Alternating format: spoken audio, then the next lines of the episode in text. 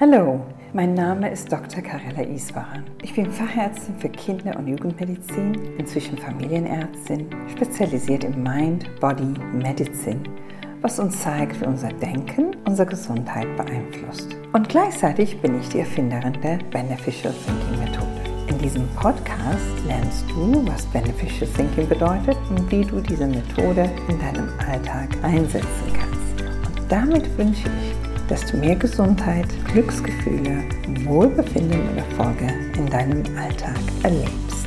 Beneficial Thinking, dein Podcast für ein entspannteres Leben. Heute geht es um die Frage, wie entscheidend ist ein gutes soziales Netzwerk für unser Glück? Ein Mensch ist allein nicht überlebensfähig. Ein Säugling, ein Neugeborenes ist nicht überlebensfähig. Und man meint immer, wenn es erwachsen ist, vielleicht klappt es besser. Nein, auch ein Erwachsener braucht Mitmenschen. Ganz allein kommst du nicht klar. Du brauchst irgendeine Form von menschlichen Netzwerk, irgendwas. Es muss nicht viel sein.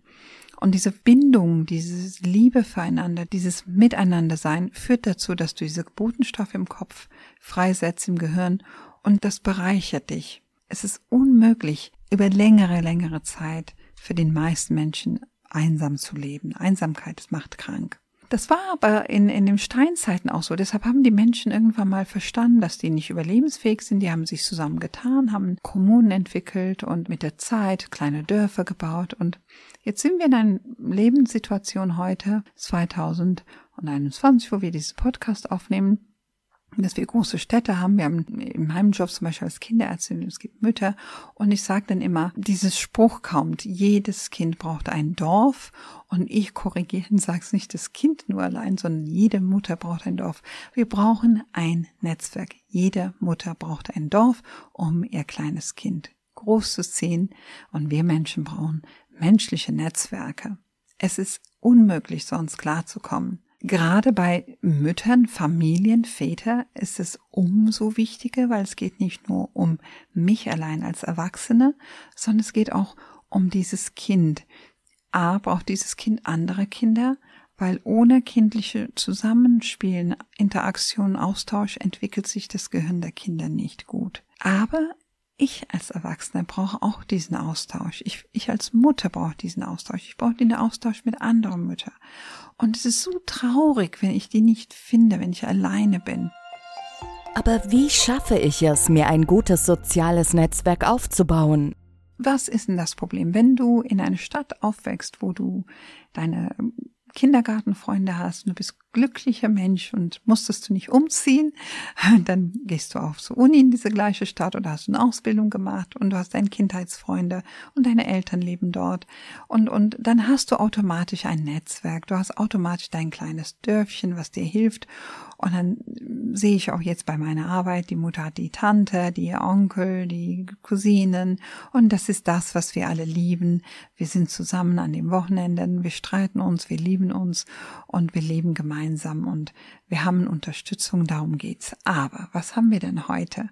Menschen ziehen um, weil die studieren wollen, die gehen in andere Städte, weil die jobtechnisch um verpflanzt werden. Und die kommen an sind in einer Großstadt und die haben wenig Freunde, wenig Verbundenheit mit den Mitmenschen. Wenn du ein Kind bekommst, ist es ganz interessant, dass dieses Kind für dich dieses soziale Netzwerk anschafft. Ist interessant, ich hatte mal eine Kollegin gehabt, die hatte keine Kinder und war auch Single. Und die sagt mir, weißt du, Carella, ich, ich habe keine Freunde gerade, aber ich finde auch keine, weil ich bin den ganzen Tag in der Praxis und ich gehe abends nach Hause und ich habe auch keinen Job, wo ich die Menschen treffe. Und ich habe kein Kind, was ich in den Kindergarten bringe und wieder abhole, was mich mit den Menschen verbindet. Deshalb ist es so ganz toll, wenn du Kinder hast, die verbinden dich. Du, du gehst dadurch, dass du fängt mit der Geburtsvorbereitungskurs an, dann geht es in die Geburtklinik, dann lernst du Frauen auf der Geburtsstation oder bei der Hebamme und dann lernst du die bei der Kinderbetreuung und ob du es willst oder nicht, die Kinder bringen dich mit anderen Familien zusammen, die machen den Tor offen für dich. Wenn du keine Kinder hast, musst du gucken, wie du mit Menschen findest. Und da sage ich immer, musst du wollen.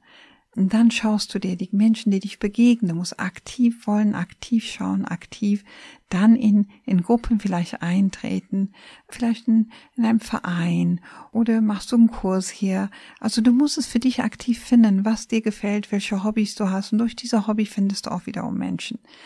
Was nicht gut gelingt, ist, wenn du gar keinen hast. Du wirst vielleicht krank, du brauchst jemanden, der dir hilft. Das heißt, diese Menschen stützen dich.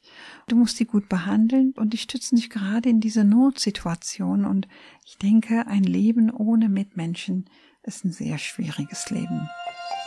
Gibt es unterschiedliche Arten von Beziehungen, die idealerweise alle in meinem Netzwerk vertreten sein sollten?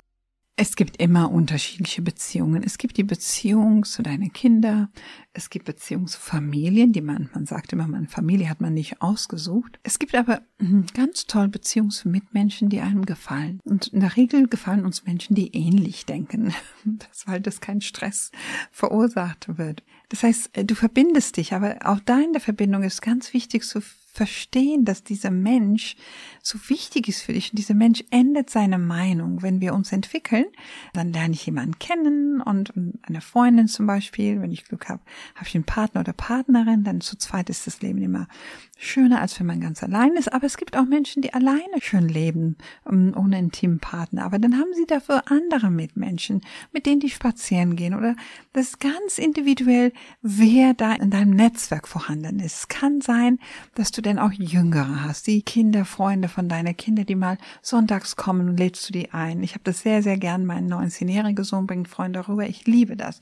Und dann habe ich die Nachbarin.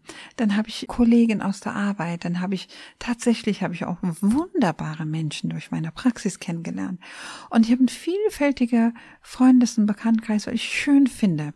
Man kann sie nicht immer pflegen, aber man soll liebevoll an die denken, wenn man sie begegnet, tauscht man sich nett aus und gibt man von sich was ab und kriegt man von denen was ab. Und das ist eine ganz, ganz tolle Sache.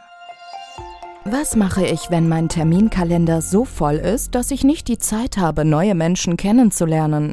Menschen sind eine Notwendigkeit. Und wenn jemand mir sagt, ich arbeite so viel, ich habe keine Zeit, dann sage ich immer, ist das nicht gesund. Du musst dir Zeit finden. Und die Arbeit allein wird dich krank machen. Und dann musst du einfach mal Pause machen und überlegen, was ist diese Arbeit? Was mache ich? Sitze ich im Büro? Bin ich selbstständig? Muss ich mich verwirklichen? Mache ich Dinge?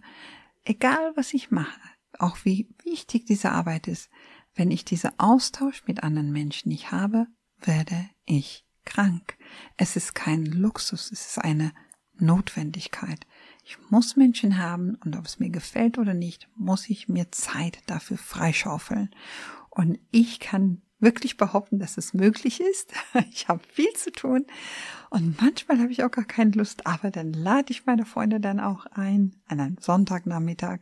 Ich frage mich dann immer, warum ich das mache, aber wenn die da sind, freue ich mich, back meinen Kuchen, wir setzen uns dahin zu viert und trinken unser Kaffee und Tee. Ich umarme sie und ich weiß, dass die richtige Entscheidung ist.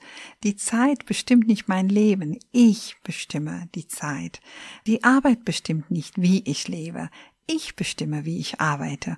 Und diesen Vorgang, diesen Herangehensweise, daran muss ich dann arbeiten.